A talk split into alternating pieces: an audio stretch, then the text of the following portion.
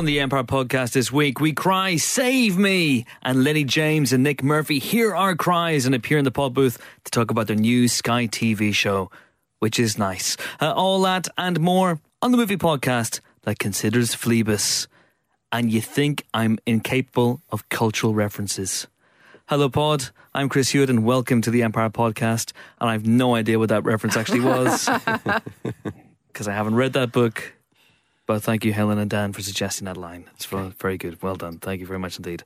And uh, welcome to the Empire podcast. And uh, I've given it away already who the two colleagues of such lethal cunning are this week. They are our geek queen. Now we're in th- 301, 301 podcasts. Another batch of 300 to come uh, after last week's live episode. Returning triumphant, Helen O'Hara. Hello. How are you? I'm I'm still on a high from last week's live episode. It was fun, wasn't it? It was very good fun. Yeah, a great audience. Thank you all for coming. Uh, it would have been a bit weird talking to an empty room. Um, like, yeah. yeah, like what we're okay, doing now, no, yeah. well, no, but this is different. It's a smaller room. You know, it'd be a bit awkward sitting in a giant empty concert hall talking to ourselves. It would have been embarrassing. Yeah. I have to be honest. But uh, luckily it didn't transpire. It was a very, very good night. And we're also joined this week by our banana loving, Planet of the Apes fiend, making his first appearance on the podcast for quite a while, Dan Jolin, isn't that right? Oh When no, last- I was when here the when last time you were on. I was here when you weren't one time. That's that was true, the last was. time you weren't here. Really? So it's, it's a long time since I've I've been here looking at your face. I'm sorry about Uh, but uh, but no, it was only a few weeks ago, wasn't it? Yeah, it was. Yeah. A few Really? weeks, yeah. But you know, I, I like being um, you know temporary, itinerant. What's, what's the right word? Uh, slack. That. Slacker. Slack, yeah, Slacker. definitely, yeah. Yes. Yeah. Slacker is the term. Oh, what- peripatetic is quite a good one. I like peripatetic. Easy for you to say. Yeah. I mean, not that easy. Yeah. What was it last week? In, interregnum Interregnum. and now peripatetic. you know, Perry, pe- Perry. Have you swallowed a dictionary, Helen? Come, I've been trying to teach myself how to do the New York Times crossword. And I discovered yesterday that the absolute bastards can put more than one letter in a, in a box. what? Genuinely, sometimes they do what's called a rebus crossword, and there'll be like a particular two or three or four letter sequence that can go in one box multiple times through the crossword to make it make sense. Because there were all these cases where I'm like, I think I know the answer here, but it doesn't fit. I haven't got enough letters. This crossword is broken. There are like lines missing or something. There must be. It doesn't make any sense.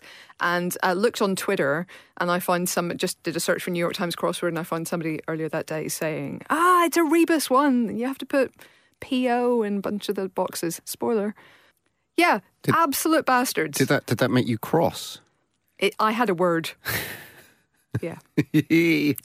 Anyway, I know uh. everybody else on the planet probably already knew that, but I didn't. So I didn't. learned something today. So I didn't. I'll give, you, I'll give you a crossword. We kind of already did that joke. Yeah, just now. You were here. Yeah. Twats. That's ah, yes. crossword. 16 down. Yeah, I remember. 69 down. That's my favorite. I'm terrible at crosswords. I, I sometimes uh, uh, sit and watch you fill in the crosswords in anything uh, in awe. I even struggle with the crossword at the back of Empire, uh, and I'm given the answers to that. I'm terrible at them. I just can't. I can't think of words. I think it, it is a thing about teaching yourselves to do them. Like uh, Kat Brown, formerly of this parish, has been teaching herself how to do cryptic crosswords, which still mystify me.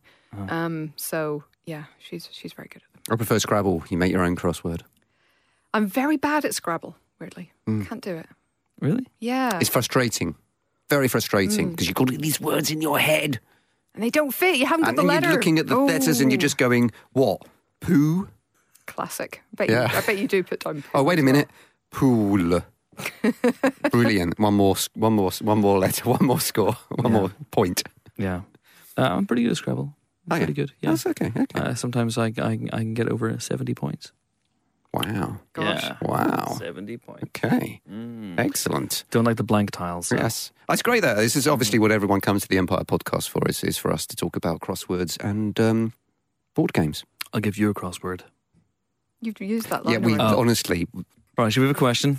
Oh, Shall we have a question? please. I think we need one. All right, so here's a question. The question came this week because this week was President's Day in the US. Obviously, I mean, we don't really have a president here, do we? We have a prime minister. Uh, so in the uh, US, I mean, Mm. well, Well- one were to get political for a second, you would say that they don't have a president at the moment, but Oh. I'm not going to. I'm not going to because I'm a, I'm a better I'm a better person. See, their president's powers were originally modelled on the powers of the king. Um, so he's closer to. That's why they're obviously also head of state. So originally he was meant to be. Um, he was meant to be a, um, a a closer analogue to the king than the prime minister. Fun fact: Can you tell me the name of the first president? George Washington. You only know that because of, of Hamilton. I, I yeah, don't. you only know that because of Hamilton. I don't. yes, you do, Helen. yes, you do. So here's a question. Uh, it pertains to President's Day, and it comes from at YXLLOP. Is that a bot? Y- Xylop?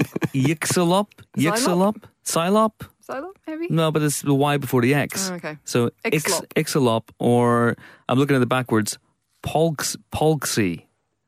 It's not even a name. It's a right? handle, though. I mean, you're allowed, you're allowed to you're allowed to be weird with a handle, aren't you? Their question was uh, quite simply best movie president. And then Helen pointed out that we've done that. I mean, we've been going now six years. I imagine we've answered most questions uh, at least once. But Helen said we've done best movie president. and I'm sure we have. So you suggested, and I don't know why this popped into your head, mm. best bad presidents. Yes, worst pre- or worst or, or worst president. presidents, Yeah, worst or, or most evil movie presidents. Take it away. President Evil. Was there a President Evil? I wonder. There should have been. There should have been. well, actually, it's a recent one, but uh, Bruce Bruce Greenwood in Kingsman Golden Circle, he was quite a good one mm-hmm. because he was just like let all the drug addicts die. That was kind of so. It was almost like there was a warped logic to what he was doing. So mm-hmm. his evil actually came from somewhere where you, I could actually believe a politician or a president coming to the conclusion that he did, which mm-hmm. was like, hey. You know, just, just fine. There's a problem. Gone. You know, no more, Yeah. no more drug war because of it mm. or something, which obviously was was warped and everything. So that was actually quite good. That was quite Yeah. quite uh, quite a smart thing. I have in fiction enjoyed presidents who were nitwits. Um, so uh, was it President Dale in Mars Attacks, the Jack Nicholson character? Yes. one of the Jack Nicholson characters. Yes. and and President I've had to look this up, but President Hathaway in Monsters vs Aliens, who was voiced by Stephen Colbert, who should be president if there were any Yes. justice in the world, um, and uh, and both of whom dealt extremely badly with alien invasion. Yeah, he has a great moment. Doesn't he? He goes, "Why can't we all just get along?" And then he has a quite memorable death scene as well, doesn't he? Where he he, uh, he becomes the thing in which the Martians plant their flag. Yeah. which is quite fun. Um, yeah, he's a he's a nincompoop. But is he is he bad? Is he is he evil? Well, he's, he's bad in the sense of keeping his country, nay, planet safe. So Yeah. bad in the ineffectual sense. I well, then suppose. President Thomas Whitmore is is initially bad at that, isn't he? In he is, you know. Independence Day. Yeah. Until of course he remembers that he's a fighter pilot and he's born to be in the skies, and up he. And gets. this is the day that we will take back our independence. Yeah. I love that speech. So Yeah. It's so cheesy. We It's did a thing yesterday in the office. Uh, you you know the, the website Sporcle. It's a quiz website, and Oh, we did yes. this thing yesterday where we, we one of the quizzes on there is can you name every word in famous movie speeches? And one of them was the Field of Dreams speech. Uh, you know, if you build it, they will come. That sort of thing. Another speech was uh, Liam Neeson's in Taken, the Dirty Harry speech, both Amazing. of which I did alarmingly well at. uh, and then it was the, the you know today we celebrate our Independence Day speech. I'm seventy percent, I'd say. Seventy percent, like little tricky words. So he goes, "We will not go quietly in the night. We will yeah. not something without a fight Give up. vanish. Vanish without a fight. Yeah, fair. We're going to survive. We're going to live on. Today we celebrate the Fourth of July." That's the speech. Wow. What a guy. Inspirational. Yeah. Shivers Him, not going down you. my spine. Inspirational. I visited the set of Independence Day Remorse. Independence Day Requiem. What's it called? um, remorse, I believe. Yeah, Remorse. What was it called? Resurgence. Resurgence. There we go. Uh, why? How many stars did you give that, Dan? Shut up. Not going there. None of us have a bad sci-fi review in our in our closet, so that's all. It's I all just good. thought it was quite fun. Leave me alone. Had you temporarily misplaced your sanity that day? just- it's a terrible, terrible film. I just, I just was in a really good mood, I guess. I just went to see it and went, ah, that was good fun, wasn't it? It was a bit stupid, but wait, what the hell? you got to put yourself in the shoes of Ron and uh, Claudine Eckerly, uh, who are from. Did you ever think about these guys who are from So a much. small village outside Leeds? And you have to think when you go see a film because Yeah. we we're very privileged. We see these films for free, and Yeah. sometimes people throw sandwiches at our gaping maws, and we sometimes think, what would Ron and Claudine do? You know, they, they have they, they, they have to get a bus to go off i- into centre of Leeds, go to I feel like this is becoming a hate crime. go to Odeon, spend ten pounds and tuppence on going to see film. So you have to think about them. Sorry, sorry. Are you Chris? would- Are you Chris splaining reviews to me? You have to think about Ron and Claudine, I Dan, would, don't like you? to, I would like to apologise to the people of Leeds and indeed all surrounding areas that that accent might have touched upon. I'm not sure where they were from, to be honest. They weren't in, from Leeds originally, okay? So, Ron in particular, that was Ron. It wasn't Claudine. Claudine is of French uh, origin. She was born. Ah, bien sûr. She was born outside Lyon. She moved to England when she was young. Ron, although they've settled outside Leeds in a small village whose name escapes me right now, uh, he was originally born in, in Bury. Right. So, St- anyway, you St. got to Ed- think about them, St. Dan. That's what I'm saying. You got to think of yeah, Bury. Did you know that St Edmund is actually buried in Bury St Edmunds? Holy crap. I, honestly, I'm learning so much today. This is amazing. Like None you of know, it for me. Yeah, Chris is teaching me how I should review films, and Helen's teaching me useful stuff. This is good. Yeah. This is Yeah. good. All right. So, yeah, yeah, yeah. Off the So off I was the- on set of Independence Day uh, re- Remorse, and in ah, I can't even remember where it was. Anyway, so I was there in America, Santa Fe, and they they had a soiree in the evening. So we went on set. There was a, there was a big press announcement where Roland Emmerich and his cast came out and took responsibility for what was about to happen and they were playing Independence Day on the big screen, but silently. They had a big screen set up in the middle of this courtyard, and everyone was milling around. And then that speech came on. Uh, there was a point to this. There, and then that speech came on, and they turned up the volume, and everybody stood to attention, whether you were, you know, American, British, of alien origin, whatever it was. You stood up and you paid attention to that speech goddamn right. And there wasn't a moment like that in Independence Day Remorse. And that is why you have failed, Dan, as a person uh, and as a, as a film critic. All right, I can take that. Any other movie presidents who are bad? I'm going to teach you something really quickly. There is Oh, a President oh, oh. Evil. Oh, there is. I remember Oh. seeing this at Comic Con a few years ago. It is a, a comic in which uh, Barack Obama and Michelle Obama fight evil. So he's not evil, That doesn't work. but he fights evil. But it's called President Evil. That, okay? I, I, I vaguely remember that poster Yeah. actually. Yeah. Um, the other bad one that just came to mind is, of course, Billy Bob Thornton in Love Actually. Uh, well, I- oh, Martin Sheen in The West Wing, well evil. I mean, I thought I thought they got rid of him in I'm the dead sorry, zone, but me. then he got through and he became the president. Excuse me, Dan. In this room, Hmm? we show respect and love for President Bartlet. That that is an inflexible. but Christopher Walken saw what he was going to do. I've got one. Yeah. I've got I've got a bad president, and this is of course uh, President Alan Richmond, played by Gene Hackman in Clint Eastwood's Absolute Power. And why is he bad? It corrupts absolutely. That's why. It does. Uh, it really does, and uh, because he's basically um, Big murderer, isn't he? Is he a murderer? is he a murderer? He he is certainly responsible. Maybe not directly, but for the death of his mistress, and then he covers it up and has it covered up and all sorts of stuff. And I've got one. There's one. Anthony Hopkins. Uh, he played a really bad president. Um, uh, he is President Nixon. Uh, you remember President Nixon? But what? I can't remember what the film's called. no, it, Nixon, a film about Nixon. Um, Yeah, yeah. It's something where Anthony anything. Hopkins plays President Nixon, Yeah. who everyone knows was, was, was bad. He was a crook. it's called. But uh, uh, if it'll come back to me at some point, I'm sorry. I think it was called the bus that couldn't slow down.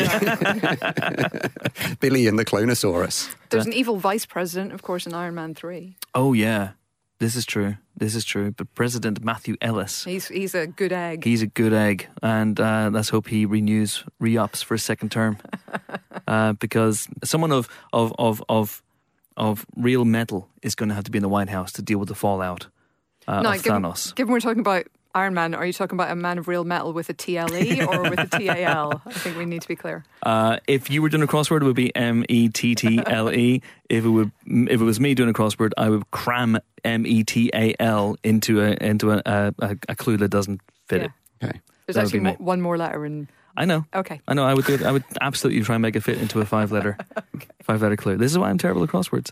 And there's one other one, Dave. Dave. What film was he in? Um, well, no, Dave. I think it was called the bus that couldn't slow down. Dave, of course, was Dave in the Yeah. film Dave. Um, but the president that he impersonates is Bill Mitchell. Bill Mitchell. Yes, and we know he's a bad president because he didn't fancy Sigourney Weaver. No way. Seriously. It's very rare we have a proper evil president. So Yeah. get on it, Hollywood. Um, maybe look around. I don't know if you you might not find much in the way of inspiration from real life, but you know, just see if you can get on that.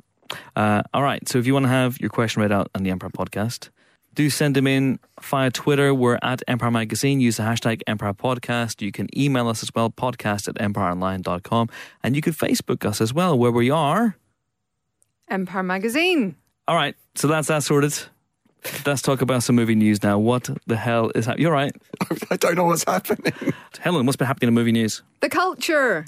Uh, the culture is the thing you referenced unknowingly at the beginning. It is the ser- a series of books by Iain M. Banks, who is a fantastic science fiction author, author. Not to be confused with the same person when he goes by Iain Banks, who's a fantastic fiction author. But his culture novels under Iain M. Banks are absolutely mind blowingly fantastic. They theorize a sort of uh, intergalactic, pan galactic civilization of more or less human beings who uh, do whatever the hell they want because they live in, an, in a society ruled over by gigantic machine minds called minds. Um, and they have essentially unlimited power, unlimited resources. They can do whatever they, they want. They frequently do. People change sex. People live for centuries. People travel wherever they want. People devote themselves entirely to playing games or climbing mountains or doing whatever. And then they just have time to, you know, go about and consider existence, I suppose, It's basically. Um, but there's so so much wit and invention and surprise in these books that they have become extraordinarily beloved by many of us, including myself and Dan in particular Oh, yeah. in this room. The good news is that the first of the culture novels, Consider Phlebas, has been opted by Amazon. They're going to adapt it as a TV show, and this is pretty exciting news. Now, we were just saying before we started, I'm not sure I would have chosen this novel in particular, which takes place several hundred years before most of the culture stories. You can read them in any old order you want. For a lot of people, the way in is either use of weapons or the player of games, um, which are not the first one. Um, Consider Phlebas, I didn't love first time I read it, but I really, really liked it when I went back and read it again. Um, and it is uh, set during a, a very rare occurrence, which is the culture at war. And, and it's kind of almost a finding myth of the culture. This is when the culture becomes the culture, the dominant force in the galaxy. Um, And so it's it's a little bit different in feel and tone as a result because it is at war. But the idea is that basically we we start with a sort of rogue enemy agent Yeah. who's a who's a shapeshifter. He's an operative of the Idirans, who are the uh, enemy force to the culture, and um, he is sent to retrieve a culture mind. So one of these gig- uh, incredibly powerful machine minds, uh, which could kind of change the course of the war if he can get it. So that's his that's his mission. It doesn't go to plan. Spoiler. Yeah, I think it's. I, I, I don't agree that it's not the best place to start because I actually think it's got great potential for uh, like visually Yeah, uh, for for a drama series. Um, I think there's a lot of action in it. It's effectively, uh, you know, it's just almost a criticism of the book that it's it's actually just a string of set pieces. so, you know, the plot wise, it's quite loose, and and kind of Horza goes from crazy adventure to crazy adventure on his journey to get to this lost mind. But also, there's some interesting stuff happening which which is in a weird way, I think, more relevant now than it was when Banks wrote it, because the culture is is pretty much modern America to the nth degree in a lot of ways. I think, in the sense, you know, it's a kind of it's a playground for everyone there. It's, it's you know, it's it's arguably. Um, uh, arguably decadent. And the Idirans are religious. They are religious. I mean, you could argue extremists, but they, for them, this is a holy war. They are fighting almost for the soul of the galaxy. They think that, the, you know, because the culture is decadent, because it's shallow, that that they are going to save the galaxy by by defeating them, and they see the culture as evil. And quite a lot of the story is told from the Idiran side. Yeah. By the way, they're kind of giant three-legged aliens. Uh, They're kind of lizardy things. yeah, they? yeah, They got they. They're, they're- Although our hero is humanoid because he's a shapeshifter. Yes, Yeah. but he's a secret agent for them.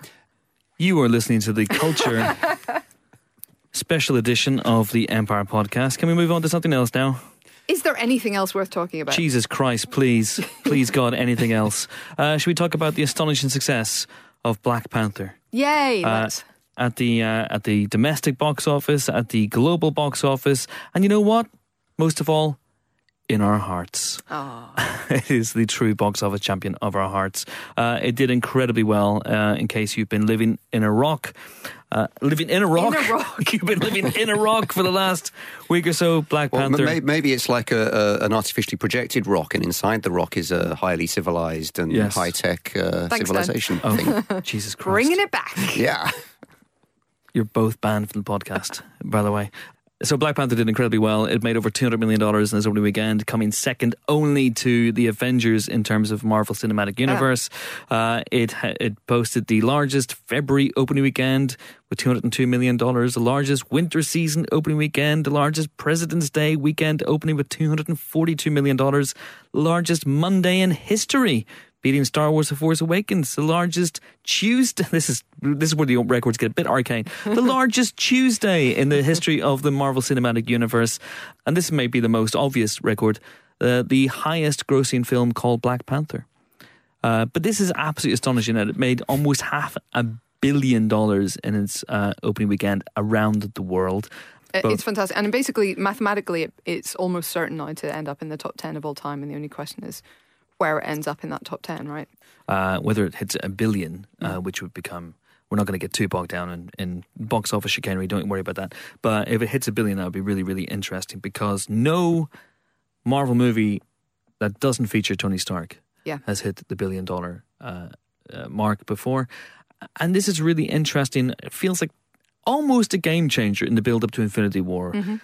You start to think, what's the ceiling now for Infinity War? Can Infinity War go beyond this? Will it go beyond this? Or has Black Panther almost stolen moved some the of its thunder. Yeah. But I mean, I think what is also clear is there is absolutely no reason in the world why I shouldn't have Ms. Marvel and Squirrel Girl in my eyes within the next two years. Hmm. Okay, maybe three. Why not? Bring it on. All of it. All of it. Can we talk? can we talk about the culture again? Yeah. That was great. Yeah. No, um, I, What's your I- favourite culture book that isn't considered Oh no, Fleetwood's no, then, okay, Helen? no, no, Dan, Dan, Dan. I will eject you forcibly from the from the pod booth. you don't frighten me, Joel, and you don't frighten me. I'd like to see you fucking try, mate. I've got a crossword for you, pal. But enough uh, box office nonsense. We've a couple of other big stories. Yep. Um, uh, Paul King was in talks uh, last week. I think we talked about him uh, possibly tackling a new Willy Wonka, um, and he's also now apparently in talks to direct a live-action version of Pinocchio. Neither of which is Paddington Three, and it's it's getting a bit worrying. Uh, but uh, nevertheless, I'm sure he'll do a wonderful job with this. This is the one that Sam Mendes was on board for a few years, a couple of years back, maybe. Um, and apparently, the script is currently being rewritten by Jack Thorne. So Wow. I'd be Yeah. careful with Pinocchio, though. A lot of people have been trying to make Pinocchio for a very a live action Pinocchio for a very long time. But this is Disney's latest live action uh, adaptation of one of its animated classics. And uh, be interested to see what Paul King thinks. I could have asked him when I saw him 45 minutes ago, but I didn't. well, There you go. well done, Chris. Send a Pulitzer my way, if you will. I wasn't even aware that it happened. My God. Uh, I my fingers on the pulse. there's nothing like research. really, and that was nothing like research. In fairness, we weren't talking about the future; we were talking about the past, and I didn't. Anyway, I failed. I failed you uh, as a as a person and as a film critic. Uh, but if someone, if anyone has the, the right blend of, of whimsy and wit and wide eyed wonder, it's Paul King. And I'd rather see him do this than Willy Wonka. Fair enough. Um, and I'm still not sure he should do Paddington 3. I still think they should leave well alone. I think if it was a bit like if if they did it as well as they did Paddington Two, because the more I think about it, Paddington Two is even better than Paddington, and so I'm I'm now like I'm okay with a with a third if they have if they have something that they believe in. Yes. Obviously, not just for the sake of it. Yeah, Paddington just cashes it all in. Big Yeah, old bucket of cash for old Paddington. That would not be a good subtitle. Yeah.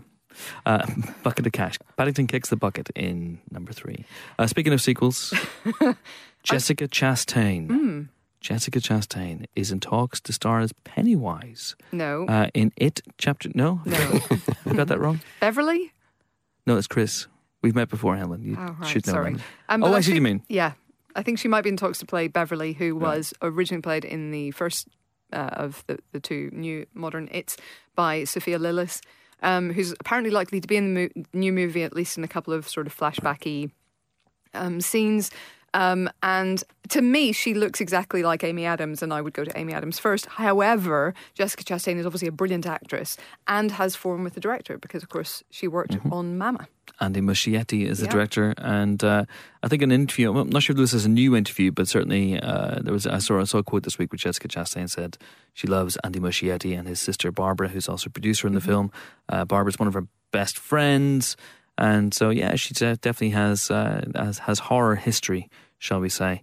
And I think this is pretty much. I think this is pretty much perfect casting. To be honest, I'm not sure if she can play Beverly and Pennywise, though. But Okay, maybe We'll just see how it drop the. Pennywise then, huh? oh, okay. Yeah. I think it could work, Chris. Why don't Why don't you want me to be happy, Helen? Um, I mean, it's a long, long history. How long have we got? Not too long. Not too long. We've got to cram some more stuff in. hey, Tr- think, speaking of things that go on f- and on for too long, Yeah. Bond. Careful Oh, you now. going to talk about the, are you talking about culture again? No, I'm talking about James Bond. Um, so the the Bond rumor mill, which traditionally gears up every three years and is un- insufferable for like six, eight months before production starts, And it is. It never really stops either. Well, no, this it is true. It never really Oh, stops. Idris Elba. Yeah, Yeah, I mean, yeah. um, he's sick of it. Let's give the, you know, either give the poor man the role or just let's move on. Anyway, Too old. yes, probably. Too old. Begin the training. Uh, so, uh, Christopher Nolan has confirmed he won't direct Bond 25. I'm not sure who thought he would, but he has confirmed that he won't I on am, Desert I Island not, discs. I am not dropping off my chair in surprise. No. Um, so MGM apparently have a wish list of directors, at the top of which is one Daniel Boyle. Mm. Oh, known Danny Boyle. Danny. Who has actually uh, Mm-hmm. directed Bond? Yes, he has. Yes, he has. Yes, he has. The He's directed Olympics- Daniel The Craig Olympics as opening ceremony. Yeah. With her Madge. With HRH. Yeah. Um, and now there's there's news that would tend to support the whole he's at the top of the list and might be approaching a deal because John Hodge is apparently working on, on the script for Bond 25. And of course, he's worked with Danny Boyle approximately a bajillion times. Choose mm. Walther. Choose casinos. Choose sleeping with multiple women with absolutely no emotional consequences. Choose flashy opening sequences. Hmm. Choose a terrible song by Sam Smith. Choose Bond. Very, very quickly, because we have to get into the review section Yes. and we have to talk about this behemoth of a magazine. Now, Jurassic World 3 has been confirmed, and Colin Trevorrow is going to co write the script with a newcomer, uh, Emily Carmichael Ooh. who may be part Raptor. I'm not entirely sure. We don't know much about her, but uh, I think she's uh, co-written Pacific Rim 2. So maybe that bodes well for that film. Indeed. It's all very, very exciting. So that's going to happen, I think, 2020 or 2021. I don't know. Skim read the story. Thanks, Chris. Let's move on to talk very, very quickly about this month's new issue of Empire because it is all happening. It is all kicking off. Issue 347 of the world's biggest movie magazine is now on sale in all good and evil newsagents. And this one is a bit of a special belter, uh, I have to say. Even more so than usual because we asked a young up and coming director called Stephen Sp- Sp- Spile? Spile- Spielberg? Spielberg? Spielberg. Spielberg. Spielberg. Michael Stuhlbarg has taken over Empire. Now that would be an issue worth worth reading, That'd wouldn't be it? amazing. Uh, so Steven He's Spielberg, for It Is He, has taken over Empire, and uh, our features section is largely dedicated to the films of the great man, including, of course, his new movie. Ready Player One. I will race through the content, and if you decide at the end of this that this issue is not worth your, your hard earned, then you're dead to me. You know who's going to buy it? Ron, Ron and Clementine Eck- Eck- Eckerly. You've forgotten their names. we have a big interview with Steven Spielberg himself. There's a shock. I, I forgot her name. Clemine? Clemine? Anyway, Ready Player One, we have uh, an exclusive look at Ready Player One. Uh, we asked a whole bunch of A-list directors to write about their favourite Spielberg movies, including Martin Scorsese and Chris Nolan and Juan Antonio Bayona. And uh, Edgar Wright went one better than all of them, and he got the great man on the phone. They talked about Duel, and we'll be publishing that in full on the website. There is a whole bunch of words on a movie called Jaws. Uh, I interviewed Tom Hanks and most of the cast of the opening beach sequence of Saving Private Ryan for an oral history of that sequence. amazing. Uh, Nick de Semlyen talked to Goldblum, Dern, and Neill about Jurassic Park. Uh, we have interviews with the Spielberg kids, so the likes of Josh Brolin and Ke Huy Quan, people like that, and Dakota Fanning. We also talked to Ava DuVernay about her new movie, A Wrinkle in Time, and Eli Roth about Death Wish and the legacy of Death Wish. And there's all sorts of stuff going on elsewhere inside the issue. Loads of movies reviewed, including Black Panther, Uh, Taika Waititi talked to Helen about Thor Ragnarok Yeah. in the review section. It was tough. It was tough. uh, and there's all sorts of stuff. Daisy Ridley says month's pint of milk, and it's very, very funny. And uh, I wrote a sonnet and iambic pentameter for the Inside Number Nine piece. Uh, Did you? I did indeed. Our, our sonnet's supposed to be an iambic. Not all of them, but this one, this one, All right. this one is. So Good for you. I haven't yeah. read that Well done. Um, it's it's it's terrible. Don't read it. Read it. Right. Time now for this week's guests. Uh, the new Sky TV show Save Me hits on February 28th. You can see all six episodes in one go. I've seen two episodes so far, and it is cracking. It is a, a thriller set on a South London council estate, and it follows Lennie James Nelly as he is accused of abducting his daughter, whom he hasn't seen in a long, long time. Uh, he claims he didn't do it, and he sets out to find the culprit. What marks this out, which is really interesting about this show as well, apart from the fact that it is it is funny and uh, realistic and moving and gripping, is that it not only stars Lennie James, who of course people might know best as Morgan from The Walking Dead and soon to be Fear the Walking Dead, but he also wrote and created the show as well, all six episodes. Uh, so when he came into London this week from a brief hiatus on Walking Dead duties, uh, we dragged him into the pod booth, and alongside him we got the show's director, Nick Murphy, uh, who directed the likes of The Awakening and Blood on the big screen, but most recently has been directing TV shows like The Secret, The Last Kingdom, and now Liss. Had a lot of fun talking to these guys. They're very, very smart cookies indeed. And we maybe get into football a little bit just towards the end. Enjoy. We're delighted to be joined on the Empire podcast by the writer, creator, star of the new Sky TV show, Save Me. It's one person. Yeah. Lennie James. Hello. How are you? I'm good, actually. How are you? I'm not too bad, not too bad. And uh, the director of said TV show, someone I've been trying to get in this podcast for a long, long time, Nick yeah. Murphy. Yeah, I, I, I was waiting for somebody else to take over the podcast, and then I'd be happy to come along with it. You've, you've, uh, you've got me. How's it going? Very well. Yeah, very well. We're excited about it. We go out in a, um, in a week or so. It's uh, Yeah. it's just ace for us. Yeah, really February nice. 28th, all six episodes. All six, yeah, being dropped at the same time. Uh, yeah, which is, is that something that's, that's new to you both? I did a strip broadcast. So I did a, a show for the BBC about uh, eight years ago called Occupation, and that kept, that that was what was called strip broadcast Monday, Tuesday, Wednesday, Thursday. Okay. um, Monday, Tuesday, Wednesday, whatever it was.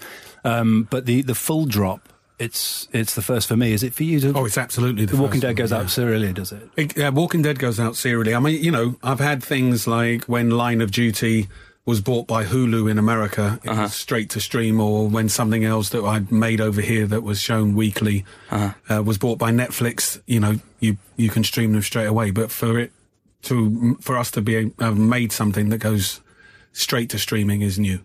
You have the thing every Monday where, you know, The Walking Dead, I an episode fi- goes out. I hope it finds some success. Walking Dead. I hope it picks up. Do you think it might? Yeah, I hope I'm not so. sure it's got the legs to be honest. There's maybe a series or two in there. Is that why you're jumping ship to a different show? Is I it? am, yeah. It's burning, mate. I'm the first rat off. But save me. I've seen the first two episodes so far, uh, which are fantastic, and this is a an incredible story. And uh, can you talk about the genesis of it, where where it came from? You play Nelly, who is a a man trying to track down his daughter who has been abducted. Yeah, um, Nelly's a guy who. Um, um, I think the way I mostly describe him is the simplest way to describe him, really. He's the geezer at the end of the bar that, you know, 15 years ago, all the men wanted to drink with and all the women wanted to sleep with, but it was 15 years ago. And now it's all a bit tired, but he's still trying to live off of the glory. And he gets um, arrested and accused of abducting his estranged 13 year old daughter, who he hasn't seen for 10 years. And thereafter, the story is about all that Nelly does in order to try and find out who took his child, because whoever took his child took her pretending to be him. Yes. And uh, it's about what it does to him, what it does to the people closest to him, and what it does to his community. And where did the idea come from? Has this been something that's been percolating for a while?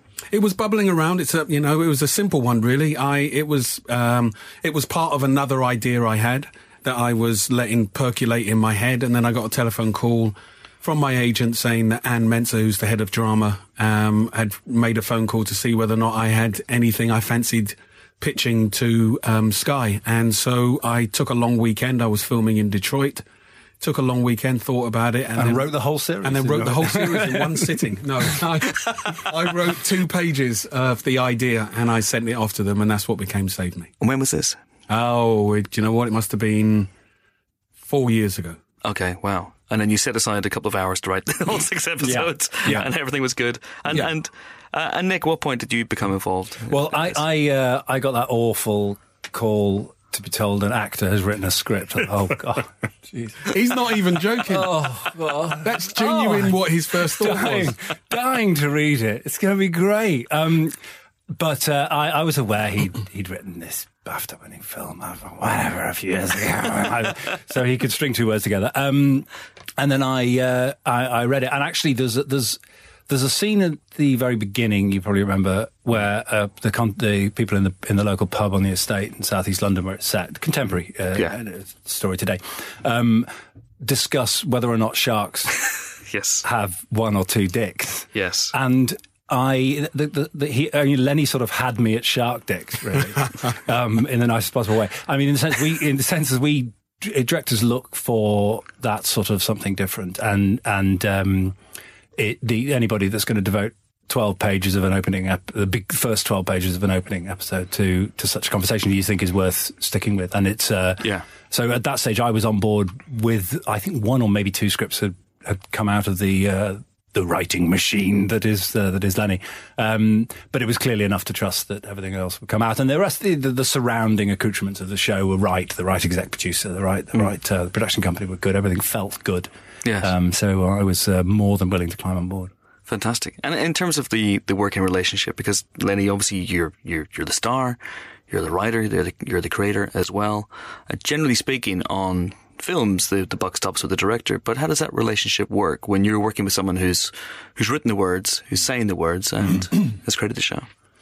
Well, it, firstly, it was it was brilliant, um, and and it, there was never any tension actually. Um, but the the I I think that came mostly from Lennie. The the I, I we had an early conversation where there's very complicated. His uh, Lennie's scripts are very very complicated. There's dual dialogue. Anybody anybody's written scripts will know what I mean. Yeah. Where the dialogue is presented simultaneous to each other, uh, and you talk over each other. And I said to him very early, I just can't see without hours of rehearsal. I can't see this marrying and hitting the right the right moments. You're going to have to let me be a bit fluid fluid with it. Um, and Lennie's response was, yeah, "Okay, let's see." But in actual in in actual fact, when you look at the show now, those scenes they do pan out exactly as written. The rhythms were correct on the page. I'm serious, and that's and that was uh, when when I started to realise that that then. You know, you realise actually this guy really has thought it through, and and I don't allow people to change words on on set. I don't like people sitting there saying, "Can I say lonely instead of isolated or whatever?" Because I think a writer's taken a, little, a moment to think about whether the, which is the right word exactly, um, to the, the right word. But but but so even though we didn't change anything, and I tell people at castings that, that that's not going to happen. They're not going to be able to just weigh in. But once on set and once uh, Lennie and I had gained each other's confidence in that way, the augmentation of what was there with the with the sort of the peripheral bits of drama to do with thanking somebody that passes them a drink and Yeah. uh, waiting to try and interrupt and just like you have, yeah. Yeah. Um, those sort of things started to leak out of the cast, and, and we knew it was done in a controlled way, so we trusted the process. We didn't. We we knew quite early that we didn't have a cast. We managed to assemble a cast that wouldn't just think, "Oh, actually, I can go weighing in."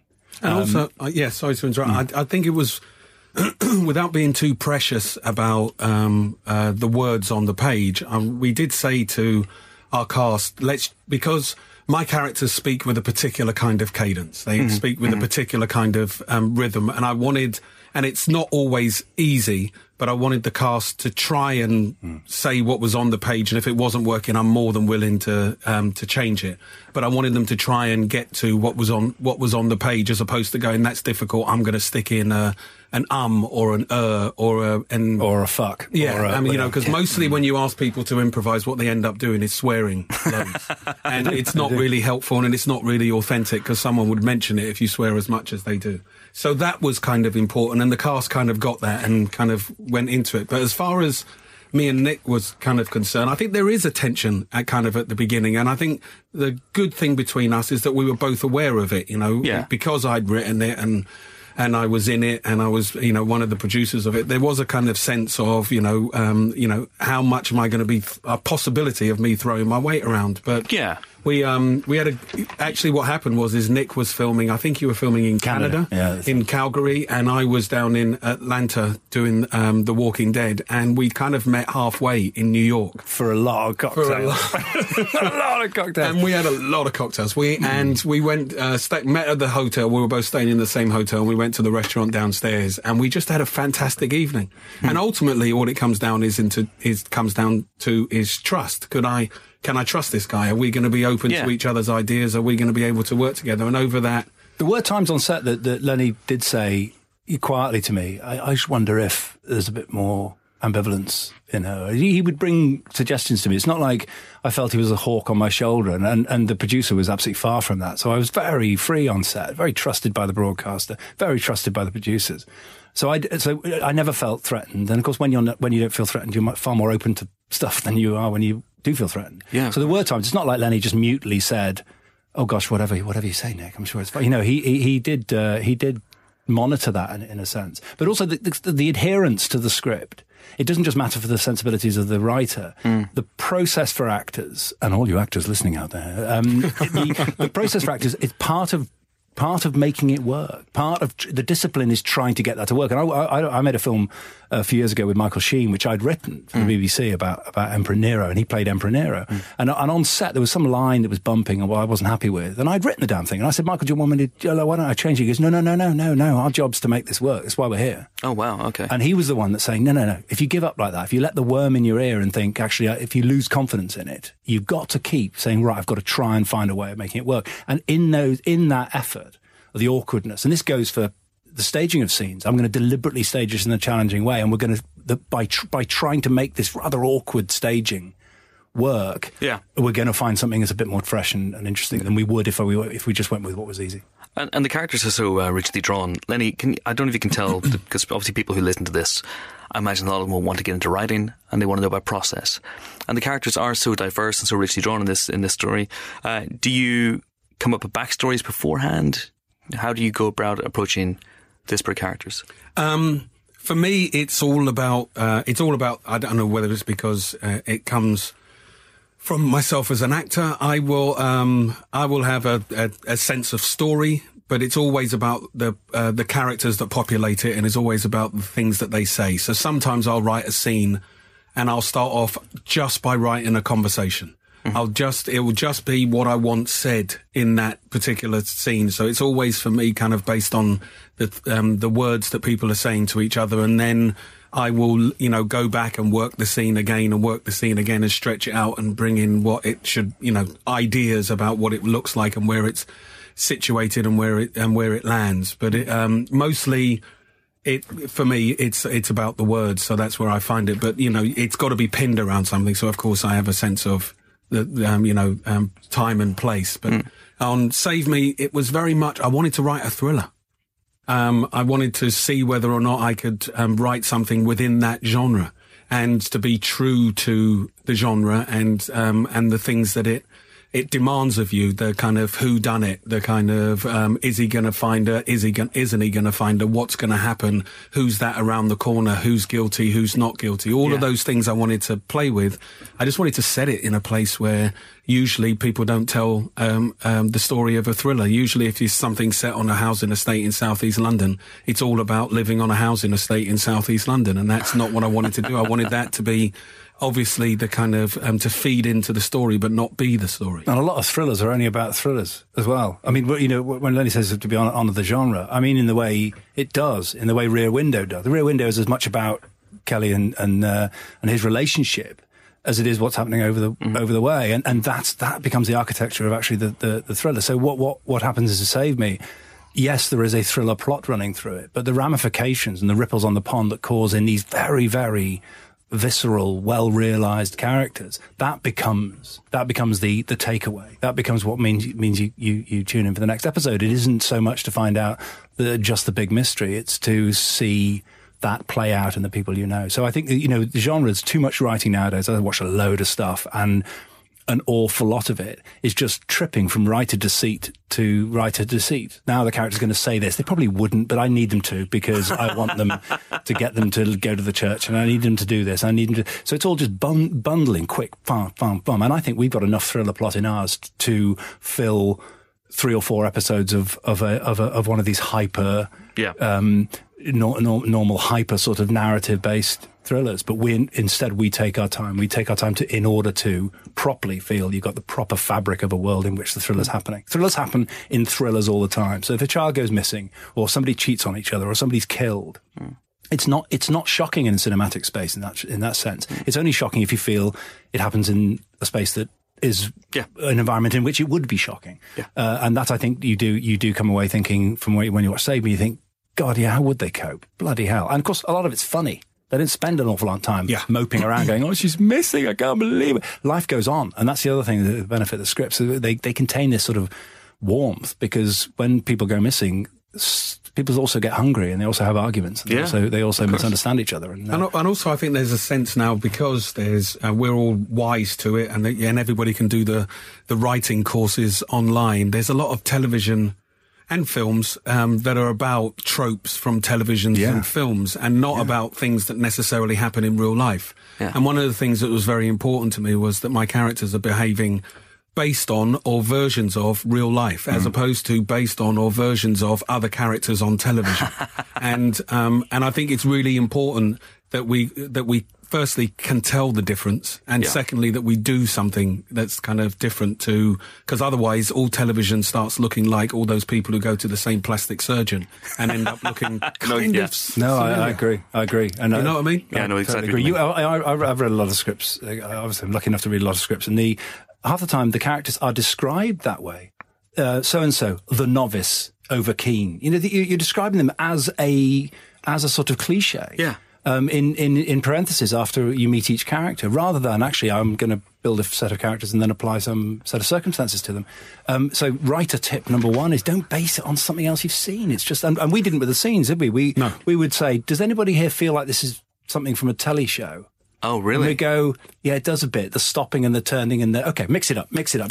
Uh, We we just listen out for our antennae. If it just felt like a TV show, let's just make sure it never feels like a TV show. And ev- and we made a rule at no five, no even not one minute, not thirty seconds, not five seconds should the audience be able to pause it and say, I know what's going to happen next. yeah oh, wow. that was a biggie for us That's amazing. Was that tif- difficult in the uh, writing process? Uh, no, I think I can't actually recall a moment where we went.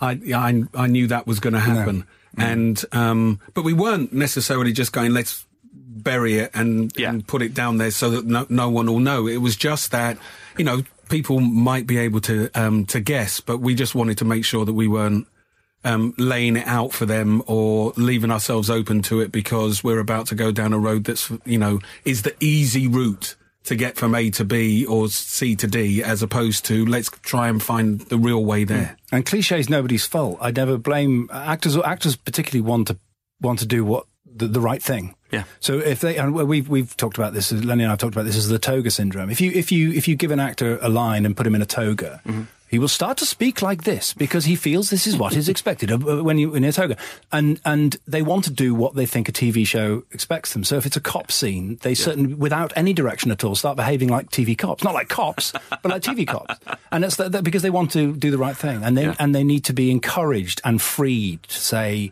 okay, you don't need to. And and the producers were always putting uh, giving giving freedom to Lennie to say, don't feel you need to. You want to tell the story like we we'd make suggestions about what if, what if, what if, but never feel you're telling it because you, this is what TV shows do. And, and that, that produces a lot, of, a lot of the great feedback we're getting, and the reason the channel love it so much, and going so, going so, going so ape on the publicity of it, and so pride they've got in it is, is I think because of that, it just doesn't be- behave like a TV show. And uh, Lennie, you're just about to head back uh, to America to start filming on, I guess now, Fear the Walking Dead. Fear the Walking Dead. Fear yeah. the Walking Dead for you. Is, is that a difficult uh, change to get used to? Do you know what? It's um, it's a strange one. I'm not going to lie to you because I had all of uh, six days between finishing on The Walking Dead and starting on Fear the Fear the Walking Dead, and in between that, I had to come back here to do some stuff for Save Me. so uh, it has been a um, a bit of a blur. and I have to keep reminding myself of on which particular part of the zombie apocalypse I'm taking my particular character to. But um, I am enjoying it. I it's it's a rare opportunity that an actor is given that I've found myself in where I've been associated with a character for kind of on and off for eight years and if you had said that to me before I left and went to America, I'd be like, "Oh my god, what have I done? Have I signed up for Coronation Street or something? I'm playing it this geezer forever and ever and ever and No ever." No disrespect to no Coronation disrespect to Coronation Street or other soaps that I could name, but um, Other soaps are available. other soaps are available. So um, I had a decision to make when the um, uh, when it was first suggested to me about moving over to um, Fear, but um, I just looked around and I thought, who else has been offered after you've kind of created this character, taken the responsibility of him. I'm very proud of the work I've done playing him and and the place he has in the um, the mythology of this show. And and then I'm offered the possibility of taking him to a completely different place with completely different actors and to invest in him and explore him in a very different way. And I looked around and there wasn't anybody else who I could go, oh, you mean like that person did or Yeah. like that person did, and. Yeah. Figured that that was a unique opportunity, and I'd be silly or silly to say no. Frasier. Frasier. There you go. Pretty much it. But that about was a it. It's really about it, isn't it? That was a completely new show. So it was it was Hmm. a straight off spin off. I'm a character that's been established going into a show that's been established Hmm. and taking one to the other. It's a you know because there are other things like you know spin offs from the Mary Tyler Moore show Yeah. or Happy Days you and know whatnot. or um, Better Call Saul or you Yeah, know things like that. So there are examples of building a show around it, but to co- go into uh, an already existing show as a character that's been established on another show. If you can come up with another fella, I'd be really happy because I quite like to speak to that person. I do- I do have one. I- what am I supposed to do? I do know. have one. I You do, do? have. I have one. I have one. Uh, Richard Belzer, the uh, the Oh, you're right. the comedian actor. He holds Law the record. Holds the record for playing uh, the same character, John Munch, on about twelve different shows. Because he did homicide as well, didn't he? Started off in Homicide Live on the Street, then moved to Law and Order SVU. But as a joke, he keeps showing up in different shows as Munch. So he's been in Arrested Development, he's been in The Simpsons, he's been in The X Files, he's been in all sorts of stuff as his This character. is a sort of Burbank in joke, is it? Yeah, this is the, oh, that's hilarious. He just will show up in the background for two or three That's shots. fantastic. But That's excellent. Fantastic. It is great. He started off in a completely unrelated show and then popped up on Law and Order SVU. But what that means, of course, Lennie, is that then you have to have multiple Morgan spin-offs from this point on. You have to have your own Frasier type spin-off. I, I have to be in The Simpsons. Let's just, you have to be Simpsons. Please put let's him in the just- Simpsons. Let's just stop right there and let's deal with that one. I have to be in The Simpsons. and you're happy to stick at that. I'll actually. just, do you know what? I'll settle for that. I'm not. All right, I'm The not Simpsons. greedy. Oh, Let's just do. The Simpsons. We'll get the word out. Matt Groening and the team. It, it will happen. It will absolutely happen. And Nick, what's next for you? Um, I'm uh, sticking with Sky. I've, uh, they've asked me to develop a, um, uh, an eight-part series for them, so I'm Fantastic. tapping away, spending my days at the end, my office at the end of the garden, trying to trying to make sense of 40 years of espionage. Oh wow! So you're writing you're writing this one as well? Yeah. Because the last few projects you've you've directed. No, uh, yeah, scripts, directed, and actually, Yeah. I'm, I'm, I have to be careful who I admit this to, and I certainly wouldn't say it on a podcast. But I'm, I'm, uh, I'm, I'm, I, you know, I back myself as a director, but I'm, I'm quite a good writer. Uh-huh. but, yeah. So I need to be, uh, I need to concentrate extra hard. But I'm working, I'm working with a journalist called Martin Bright, who, Okay. who's a a observer journalist, Yeah. um, spectator, and uh, and such, and he, uh, he's helping me with the. The factual background to this this opus that we're we're constructing across, as I say, forty years of espionage in Britain. It's um, it's a good, it's a great great idea. We're happy, very happy with it. So that's that's going to take a lot of my time now. Fantastic. So obviously the last couple of years for you have been Save Me and The Last Kingdom and The Secret and Mm. uh, and then the, the one you're working on now as well. But you have obviously directed films in the past as well. Are you are you working on Mm. I, anything? I don't want to go back to. I say this, you know, if, if DreamWorks rang, I, you know what I mean. If Barbara Broccoli, if you're listening, um, but the Simpsons movie two starring Simpsons movie starring Lennie James starring Lennie Morgan. James character as Morgan, yeah. For no reason. in the bar, propping up the bar. I, I d- d- there's something when you when you when you're ambitious as a young man, you sort of step out, young man, man or woman, you step out and you just want to eat it up and just go and make movies, make. That, that's what we dreamed of doing. That's what we imagined. You know, we, we went as, as kids. They they kept me going as a child, and I. So, so movies have a special place in their heart in the way that TV never quite will. But you have real life to get through, and mm-hmm. movies are too commonly constructed on the idea of okay, we're going to film in September. And okay, I'm not going to get paid until you shoot it. By the way, until you actually get the cameras out of the box, you're not going to get paid on it. But going to, we're going to start in September, and it's now May, and you invest all this time prepping it, and then something happens, a little glitch in the schedule and availability of the actor, and actually, we, you know, we're going to we're going to push it. We're going to push it, and we- we're probably better to go in February. Actually, March. Tell you what, we're going to go April, and suddenly you you can't build your life around that, and you end up with an independent movie. Yes, you have the the opportunity for great authorial control in movies. Yes, you have you're taken far more seriously as a director in movies when you're not in television uh, as much, and writers are far more the the um, the key holders. but in in truth, that's changing, and and I think you end up we're going to you end up making a TV show. You you now I'm getting to the point where I'm hugely trusted as a director. I'm I'm you know perhaps wrongly, but I am, and and the audiences you get are bigger than you would do on an independent movie. So, I you know, yes, I'd go and do the larger movies if if the opportunity um, arose. I was listening to um, the, the last podcast talking about Otto's Well, Otto's a brilliant director, and that was a, it was great. That's finally happened. Otto's Robin Hood, yeah. And and and yes, there's the, the, that that's always tempting if something like that happens. But the television's a great medium. It's great. It's got it. You have expansive, long stories, big arcs, schedules being invested in where you can, like with Save Me, I can direct all six. Yeah. Uh, and, and so you end up thinking, what with you know over the duration of the show, it's a five-hour movie I've made, and that that's the opportunity to do that. You just can't find in independent cinema, and I, I so I miss it. I love it. I still want to watch movies forever. I still love the idea of us all sitting quietly in the dark together. But it's um, TV is so good now that And I think if writers, um, at the moment, if they have an idea, their first Hmm. port of call is TV hmm. and, and not necessarily movies anymore. And it used Hmm. to be all movies. Hmm. But now if you're having an idea and you're given the option of telling it over two hours or telling it over 10, you're going most writers are go, well, let's just give, let's do that 10 thing. The writer is all powerful, pretty hmm. much. It seems to be from the outside looking in in TV. Someone like Jed Mercurio on Line of Duty would Yeah. never have the control uh, on a Line of Duty movie straight from straight off the bat. anyway. at all. And uh, one last thing before I let you go, uh, Nick. Uh, a couple of years ago on The Awakening, you you th- you gave special thanks to Fernando Torres because you're like me. You're you're a big red. Lennie, I believe you're a Spurs fan. It's only now you're telling me that you also. so for all this time, Yeah, uh-huh. you decided to keep it quiet. Oh, yeah. And never told me that you Because too. Because you're close to the exit. Okay, you could have left at any Okay. time. Any time. I could have if I'd known.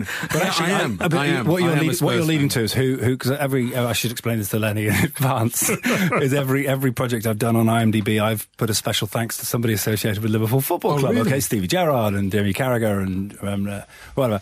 And, uh, the, and Chris picked it up when the first time he came on set for The Awakening. He'd spotted that I thanked Fernando, Torres. Um, This was before the before, betrayal. we- before, Yeah. the betrayal. Before the betrayal. but it's okay. We, we had good years of him. Um, and, and you aren't, you're going to say, who am I going to uh, Yes. thank on this one? Well, with Lennie's permission, um, it's hard. IMDb are not letting me change any of the page. And if anybody of the listeners go to IMDb, right. I swear to God, the, the lead actor on this is a very sweet guy, but he is a doorman. um, and they won't let me change the order of the you're, right? you're, listen, you're 23. I know. You're- I know. He's After looked. all the effort I put in to be number can- one. So if anybody there can figure out a way, if IMDb, if you're listening, for Christ's sake, will you let us change the damn page uh, to to running order? Um, I- and I can also thank you. I can thank a member of the Liverpool staff. Absolutely, yeah. Who would you thank if, if it came down to it? I think it'd have to be Mo at the moment. Mo, Mo Salah, who's who's hot on the heels of somebody called Harry Kane or whatever. Someone, yeah, it's going to be interesting. Harry, Harry But- takes penalties and he's a centre forward. Doesn't quite Well, Mo- count. but Mo yeah, doesn't. he's no good, Harry. Yeah. If it weren't for the fact he was taking penalties, we wouldn't know his name. no kidding. Never would have heard of the fella. Mo, Mo doesn't, you know, exaggerate contact in the way that No. Mr. Kane might. Does he No. not now? No. Okay. Actually, it's De- Dele Alli's worse than, than, in my humble opinion, I c uh, allegedly worse than, than, than Harry. I, I think Harry, that's a bad example. And, and I had a very, you know, very good uh, view of the penalty incident at Anfield the other week. I was there, and uh, And? uh, and the, that's just What was say he that supposed to do? Jump over the arms? Is that what you're saying? We're supposed to do the didn't even- goalkeeper a favour. That didn't Well, even result. dangle the Do us a favour, But that didn't even result in a goal. I, I think everybody got so animated about that. The, Yeah. the, the penalty was saved, and the second penalty. the second penalty was a penalty. I think it was a penalty. It was, It was a uh, penalty, I watched. I was. I was Yeah, in the main you stand. think it's penalties. No, but I'm I'm trying to be no, I'd- magnanimous I'd over be, here. I'd be straight up. If it wasn't a penalty, I'd say we got away with it, but Yeah. we didn't. It was a penalty. I felt that we got away with it. I actually saw Virgil van Dijk kick uh, Lamela, and I was like, "Did anyone else see that?" And Hmm. no, the referee's fine. We're good. We're good. And then what? No, the linesman's flagging. You can't do that. It's not the rules. Look it up. Oh, it It is. is the okay, rule. it's Yeah, fine. it's the It is the rules, It is the rules. Okay. Yeah, Uh, it's scary. Well, It was a good game, though. It was a very. It was a very exciting good game, Yeah, yeah. it was, yeah. It was a very good game. I went from uh, joy to d- despair in the space of about two minutes, which was fantastic for a six-hour journey home. I think I think the I think the people of Rochdale went the, in the reverse in recent games. So We cannot talk about FA Cup results. no, better be careful. we can't do that. Uh, guys, it's been an absolute pleasure having you in. Thank you so much indeed. Thank Lennie, you. Nick, Thank thank you. you. Cheers. Okay, so that was Lennie James and Nick Murphy. Uh, Helen, you've read my, my sonnet. Yep. Thoughts? I, I had questions about one of the rhymes. I think it's a half rhyme at best. Uh, yeah, that's totally fine. I'm okay with that. Yeah. Yeah, have you seen the uh, episode of Inside Number Nine? see, that's why I'd originally skipped it because I didn't want any spoilers. Right. Okay. So there's loads of half rhymes in that. They rhyme um, bum with Magnus Magnusson, for example, at one point. Right, so it's, yeah. it's totally. So what's we've, the half rhyme? We've rhyme? all done that, Chris. Come on. What's the half rhyme? Uh, Uh, pentameter and beater. shh, Okay. shh. I'm just saying. Pentameter. Yeah, but that's not how you say it. That's how I said. All right. Right. So we, let's, let's talk about this week's movie releases. The big one, I would say, is the freshly minted BAFTA winning. We didn't talk about the BAFTAs. We didn't talk about the BAFTAs. We didn't talk about the BAFTAs. Let's do these and then uh, talk about the BAFTAs and try All and add it in if we. If we Okay. So the freshly minted BAFTA winning for Allison Janney, I Tonya. Yes. So she plays Lavona Faye Golden, um, who is the mother of Tonya Harding, uh, who's first played by McKenna Grace and later Margot Robbie, who is, of course, the skating talent um, who kind of takes the world by storm, but also by surprise. She comes from a very um, deprived background. Her mother is. Uh, pushes her and pushes on her behalf as a skater, but does not necessarily push on her behalf as a person, and is um, borderline abusive or just full over the border. I mean, you know, you can Oh, talk I'd about say that. full over the board. Yeah, I think that's probably fair. Um, and uh, basically, uh, uh, Tonya becomes a sensation, uh, almost despite herself. Certainly, despite uh, the the opinions of the skating world, who are a little bit horrified by her sort of. I don't know how to say it. Um, she's kind of a, not even blue collar. They're they're sort of not quite even that respectable kind of a, a background, but just unconventional. Um, hard scrabble is probably the word background, and her completely take no prisoners attitude towards the conventions and the the sort of pretensions of the skating world. However, her talent is pretty much undeniable, but she always feels like she's never getting a fair shot. Um, and she is uh, unlucky and unwise in love as well. She gets married very, very young, essentially to escape her mother. Is very much the impression we're given in the film to a mechanic called Jeff Gillooly, who's played by Sebastian Stan, as you have not seen him before. Um, and their relationship is also pretty disastrous. Uh, and it's all about the build up to, of course, uh, some of you will remember the the scandal that erupted after her her rival um, was uh, was beaten or was was attacked. So she was convicted of or pleaded guilty to conspiring to hinder the prosecution um, of those responsible for the attack. So the, the, certainly the, the feeling was that she was aware at the very least of what was happening or covered up for it afterwards. Um, this film is very sympathetic to her, but not to the extent I think of whitewashing a lot of her rougher edges completely. I think there's a little bit of a, an element of whitewashing, but not completely. But it's just it's a great character piece, um, both from Margot Robbie and of course from Allison Janney um, and uh, and Sebastian Stan. I mean, he's uh, he's he's kind of horrific in this, but in a in a very realistic, kind of convincing way. Um, He's some the, of the Winter Olympic soldier. you're so proud of yourself for that, aren't you? So yeah, so I think the film doesn't always get under Harding's skin the way that you want to. I think there's a lot of kind of stylish stuff going on that maybe distracts sometimes from the story. So there's a lot of um, the, the film acknowledges straight up it's based on wildly conflicting accounts uh, from all these people involved. Um, so you know, there's a question of separating fact from myth, which I'm not sure always necessarily does right, and it has been criticised by people who originally covered Tonya Harding for being too sympathetic to her, but at the same time, there's a, there's an element of rebalancing to be done because she really was monstered, and and this film says, well, maybe she didn't entirely deserve that, and maybe she was sinned against as well as sinning. So, um, yeah, very surprisingly funny, very very good dr- drama, and very very good performances from the cast. We gave it four stars. Yes, we did. I liked this film a lot. I thought it was very, very sippy, very, very cool. Made me laugh a lot. But you know what? Made me think as well. Thanks. Not Chris. too much. I was mainly laughing. Uh, performances are very, very good. Uh, Allison Janney, I think you could argue the toss all day about people who uh, were up against in her category. I think Laurie Metcalf is fantastic, and Lady Bird. I think Holly Hunter should have been Yeah. nominated all day long for The Big Sick, but uh, she is fantastic in a role that almost seems tailor made to win Best Supporting Actress Os- Oscars and BAFTAs. She will win the Oscar as well. Uh, she is uh, uh, unrepentant. Uh, monster in this, uh, and Margot Robbie is fantastic as well. Uh, real depth, and um, I like the fact that it plays fast and loose. It, there's a poster quote.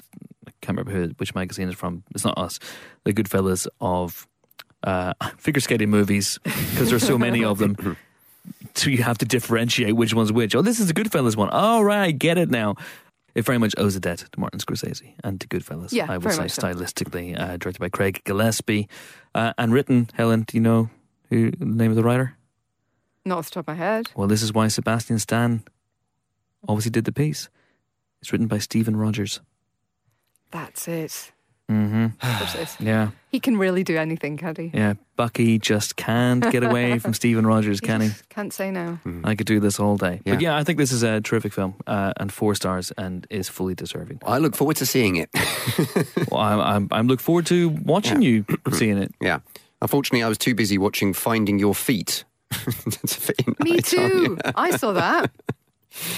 Yes, which which yeah, if you if you don't want to go and see uh, the the really good I Tonya and you fancy going to see a, uh, something else, um, then don't go and see Finding Your Feet, um, it, which is which which shall I, shall I talk about it? Let's talk about Shall we finding your feet, then. It? Yeah. So uh, it's it's it's it's very obviously aimed at your kind of baby boomer for the third ages, which is fine. Which is fine. I'm not against films that do that, but there's just something about it. They're just not trying hard enough. So Imelda Staunton uh, plays a woman. She's a bit of a uh, Snob. snob, middle class snob, hyacinth bouquet, or rather bucket kind of character. And uh, on uh, it's a big anniversary, uh, re- sorry, retirement party for her husband, played by John Sessions, who it turns out is having an affair with Josie Lawrence, which is a bit of a whose line is it anyway uh, flashback situation. And uh, spoiler, and um, she um, this is the first five minutes the yeah, this is the first so five minutes. So she moves out. She's aghast. Her life has fallen apart just as she thought she was going to settle down for retirement. And so she moves to uh, a sort of inner city London estate where her free loving bohemian sister, played by Celia Imrie, lives.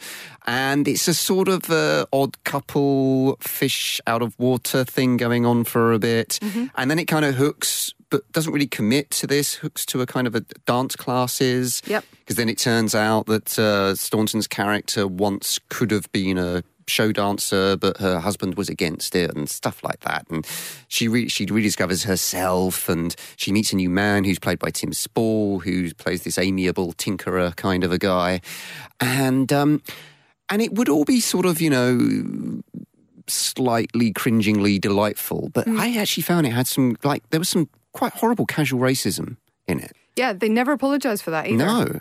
And and I think like at the very least, um, Celia Imrie's standing there right after and doesn't say anything, and it's clearly anyway that annoyed me. And, and, Um, and that wasn't the only instance because there was a comment later. I don't even want to repeat it, but Yeah. there's a comment made, there's a joke made about uh, somebody, and and I just sat there thinking, 2018 people, you, you don't make jokes like this anymore. What the hell were they thinking? Um, there was also it's a it's got a weird attitude. Like the film wants to kind of have its cake and eat it in terms of dealing with big issues about death and illness Mm. and, and so on. But it, it sanitizes them within an inch of their lives. I mean, well, inch of their deaths. I mean, Yeah. you know, death is so uh, easy and non-traumatic in this film Yeah. that it's it's actually far more upsetting than it would be if it were dealt with properly. And um, and the illness stuff is Hmm. is badly badly handled. I thought and. Uh, I thought I thought it was really disappointing because it is, you know, I think there should be more films where Imelda Staunton gets to play a lead role. For example, I think Yeah. she's great, nothing against her, but just the film around her is not worthy of her time. Mm. I mean, Tim Spall looks a, looks a bit embarrassed to be in it. he, he sort of doesn't doesn't look doesn't look particularly happy in, in any of his scenes. But I mean, you know, um, but yeah, it's it's it just annoyed me, annoyed me, and it, I, it felt like it was it was almost like the writers or everyone involved thought that because they were sort of they they, they were aiming at a less demanding audience or something, almost like a captive audience. they won't- It just felt like they just weren't bothering. It felt like they were actually bending the story to fit the tropes. Yeah. in a way that, that actually did it a massive disservice. So then, two stars for Finding Your Feet, which sadly does not find its feet. Um, and uh, I think we should very, very quickly talk about the BAFTAs because we completely forgot to do so in the news section. Uh, it seemed to be to be a fairly predictable set of results this year. Yeah, um, I, I think everybody expected Three Billboards to do well. I mean, there were some people were saying, "Oh, Shape of Water is likely to win everything because it is the most nominated film," but I don't think that it was actually. I think it is still a monster movie, and that does not necessarily become front runner at the BAFTAs just because it gets a, a lot of uh, nominations. It's a fantastic one, but not necessarily front runner. So, Three, Billboards was both best film and best British film. Um, uh, outstanding debut went to I Am Not a Witch, uh, which was a fantastic result, I think. Um, Coco for Best Animated Film. Guillermo did pick up Best Director, which is not to be sniffed at. Um, screenplay Best Adapted went to Call Me by Your Name and original to Three Billboards, so a good spread there. And I think all the acting awards went exactly where we th- we thought they would. Frances McDormand and Gary Oldman in the leads, Allison Janney and Sam Rockwell in supporting. Um, so so no surprises there. Yeah, I mean, but but great results uh, further down the list. Baby Driver picking up best editing, I think is is highly deserved. Yep. Blade Runner best cinematography. No no one ain't going to argue with that. Yeah. That's that's. Well, I mean, I know a few people who do, but they shouldn't. The Um, Deeks, the Deeks the seems like he seems like he's gonna break his Oscar duck, I hope so. I hope so. doesn't he? And then Yeah. Dunkirk for best sound. You know Yeah, that kind of good- thing is, is pretty Yeah. un- unarguable. I just I just feel that you know everyone everyone was very deserving of their of their wins, but I do wonder if it just needed a bit of an upset. I mean, for example, last year Dev Patel won Best Supporting Actor over Mahershala Ali, who was winning everything, and then obviously went on to win the Oscar. And I do wonder if that might have been the category to spring a surprise. Maybe Hugh Grant for Paddington Two mm. would have had home advantage. Everyone loves that film and that Yeah. performance, and maybe it just needed something to to really push it home. The other thing is that I feel like if you're, you know, if you have a category called Outstanding British Film, it should maybe be more British. I think I think it shouldn't just be the producers. I think that shouldn't be the thing that. It's it's producers and obviously where the money comes Yeah. from. It's a film for film, so that yeah. I, But do you know what I mean? do- it just it feels odd. And then I think also if if- you, if you're going to use if the BAFTAs is about celebrating British film that Mm. maybe other people wouldn't say, you want it to go to a God's Own Country or a Lady Macbeth Or which were- Paddington too. or a Paddington Two, which, Which- maybe haven't had the same attention Yeah. in the US. And I think you know, so w- it would be helpful sometimes to have a bit more of a a, a tighter link on those films. I think in that category. For me, it should have been Paddington 2. It's Obviously. the best, you know, it, it, well, that should have been up for more, in my opinion. It's the best film in that category. It's the biggest success in that category. And aren't these awards sometimes about rewarding success as well, in a, in a, in a way? But you would have had the slightly absurd situation had something else Yeah. won Best British Film of three billboards then winning Best Film Yeah. later on. So I can see how I think there's a logic. both. I think there's a logic in, in some in some of the voters' Yeah. decisions there, but I just think the other thing I think is, uh, and you know, BAFTA have al- al- obviously made their decision on this not that long ago. I think they should move back after the Oscars, and I know that they moved into the pre-Oscar season because it gets them a bigger, starrier turnout. Of the Americans are more likely to come over if it's still in the Oscar race, but there was something to be said for the BAFTAs being post Oscars and not being not kind of joining that race and not kind of being part of that push to you know try and convince people that they're important to the Oscars. It shouldn't be about that. It should be a different thing. It should be its own thing, the way that the Goyas are, the way that the Césars are. And and it really isn't now. It just feels like a satellite award, which I think is a little bit disappointing. Yeah, I- yeah, I do get that, but I also feel that it wouldn't be as relevant, and I think it needs to be relevant. It needs to be seen as as part of the the race, the Oscars, as it is right now. It is the last stop along the way, and the fact that they get all these big names, Yeah. that's a huge win for them. Uh, years ago, I don't think you would have got. I mean, pretty much every major nominee turned up, even ones who must have gone, like must have turned up thinking, "I'm not going to win this one." I'm not going to win this because Allison Janney's winning everything. I'm not Yeah. going to win this because Sam Rockwell's winning everything. But here I am, nevertheless, because it's it's important to be seen. It's important to celebrate. It's important to be part of that Yeah. celebration. And I, I actually do think it- that it's a good place for the BAFTAs to be right I now. I guess so. It was also interesting that the black dresses uh, of the the Globes continued um, Mm-hmm, into the BAFTAs, which I wasn't sure that they would, and I'm now wondering if it'll continue to the Oscars. I would say so. It's going to be the biggest platform. What was interesting as well is that an awful lot of uh, guys were wearing Times Up badges Yes, as well. and also some of the male winners actually mentioned it in their speeches this Yes, time, which literally none of them did at the Globes. So I, I think, think they've at least a picked up a. Yeah, slap on the the wrist, knuckles. slap on the wrist, rap on the knuckles has has been noted. Um, also, uh, cool to see Frances McDormand uh, just being honey ba- honey badger about the whole thing. Um, she and and uh, Joel Coen just sitting there like I mean, we have no part in what's going on here, but we're just Yeah. going to sit and get through it. Of course, she didn't turn up in black, and then was just like, "Yeah, I, I, I, I, But, I mean- I can't, I, I can't but help but kick against conformism or something." Well, you know, I- I those, just think- not those I- weren't her exact words, but yeah. But I think someone like her has the great advantage of literally no one would question that she's a feminist. No Yeah. one with a half a brain is going to question that she's a feminist. And equally, literally, no one is going to expect her to be a performative feminist. Yeah. So, uh, absolutely. I think it's the people with more to prove who, who are more concerned with wearing black. yeah. I should mention a couple more releases this week that we're not going to be able to talk about uh, in great detail. So there is Dark River, which is Clio Barnard's uh, follow up to The Selfish Giant. Not a sequel when I say follow up, I mean it's their next movie. And of course, Ruth Wilson was on last week's live podcast. Fantastic guest along with Taron Egerton. If you haven't listened to that, do listen to it. Uh, and it is a gritty drama set in the Yorkshire Moors. And we gave that three stars. Three stars. And then there's Birth of a Dragon, which is a strange kind of not really biopic of Bruce Lee. Oh, I thought it was going to be about a dragon. Yeah, not like about a someone gets a dragon. dragon egg, and then it goes in the fire, and then it comes out, and then they become a queen, and, And then they move into a dungeon. Yeah. Oh, that'd and then be someone rolls a dice. It's a D twenty, and it all goes wrong. So this is a, this is about Bruce Lee and his friendship with a, a, a fictional actor, but someone clearly modelled on Steve McQueen in early nineteen sixties uh, America. However, it's a Bruce Lee biopic that doesn't have a whole lot of Bruce Lee in it, focusing instead largely on, on the uh, on the actor, which is a strange choice, Yes. shall we say? Let's give the filmmakers the benefit of the doubt uh, Sure. behind about the decision.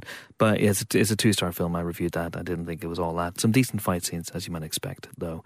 And also, we haven't seen yet Duncan Jones's Mute, which hopefully I'm seeing tonight. It hits Netflix tomorrow. Well, today, Friday, the twenty third, twenty third, 22nd? twenty second, That'll do. whatever it is. Hang on, let me just check. It's the 23rd. 23rd. It hits Netflix today, Friday the 23rd. Uh, obviously stars uh, Alexander Skarsgård and Paul Rudd and Justin Theroux and uh, looks fantastic. And early word from the States is very, very good. But we'll find out for ourselves uh, tomorrow on Netflix. And do check the Empire website as well for a review of that. And another science fiction movie, which is getting a limited release this weekend, is a film called Native, starring Rupert Graves. And this is co written by Neil Atkinson, uh, who is the uh, main host of the Anfield Wrap podcast, which is a podcast I love. And he has um, uh, moonlighted, shall we say, and uh, co written a film. Uh, so it's coming out this weekend. I think you can check it out on video on demand as well, as well as in select cinemas across the country. So uh, Mute and Native, look out for those. And that's it. Yeah. That is it for this bumper packed, culture packed edition of the Empire podcast. Uh, Helen and Dan are probably going to talk about the culture now for another 20 minutes. I'm just going to leave and let them, let, them, let them go to it. Look, it's really good, Chris. You'd like Uh, Yeah. Yeah, yeah. I mean, use of This- weapons. I mean, just just Oh read God. that. If you only read one, read use of weapons. I've read Iain Banks novels. I've never read Iain M. Banks He's so much better than yeah, Iain he is. He is. Yeah. I just, I, they always look so dense to me. Like you probably. no, no. No? No, no, no, they're fun. They're actually fun. He has a real sense of humour. How would you compare them to, say, the Dan Simmons books like Olympos and Ilium? Close, close, I yeah. love. better. Less of a head fuck than Ilium and Olympos. Yeah, Well, that's yeah. not Which, by the way, if anyone's listening, we really, really recommend Dan Simmons' Ilium and. Olympos. Absolutely. And uh, in fact, almost any Dan Simmons is pretty damn great. Yeah, yeah. He's his his other non-sci-fi books are really good fun as Yeah, well, yeah. like Drood and um, The Terror. The Terror is fantastic. now that Abominable is also great. I, I, really I like haven't read that yet. Got it on hardback when it was at, when it when it first came out, and then forgot to read it for some reason. A lot of people don't like it, but I love it. Excellent. Yeah, I'm- I'm culture, glad. culture. Oh, yeah, brilliant. Culture, culture Yeah. all the way. yeah. Fantastic. Uh, right. Well, that is it for this week's Empire podcast. Uh, join us next week for more film related fun when we'll be joined by Francis Lawrence, director of Red Sparrow. And of course, before that, 87 Hunger Games movies, uh, I Am Legend, and Constantine. So we'll be joined by him, and that's going to be a lot of fun. Uh, until that auspicious occasion, it is goodbye from Dan. Goodbye. It is goodbye from Helen. Toodaloo. And it's goodbye from me. I am off to hand deliver a copy of the new issue of Empire, of course, which was curated by Steven Spielberg himself to my good friends Ron and Clemmy Eckerly in a small village outside Leeds. It's a, it's, a, it's a long walk, and I might have to take a bus. So, Hate crime. it's not a hate crime if you absolutely nail the accent of someone who has moved around in their lives and has a bit of an accent, a bit of a patchwork quilt of an accent, wouldn't you say? Wouldn't you say, Ron? Yeah, I would. Heck is like. See? Ron agrees with me. Thanks for listening. Dan's not sure about that. Thanks for listening. Uh, see you next week. Bye.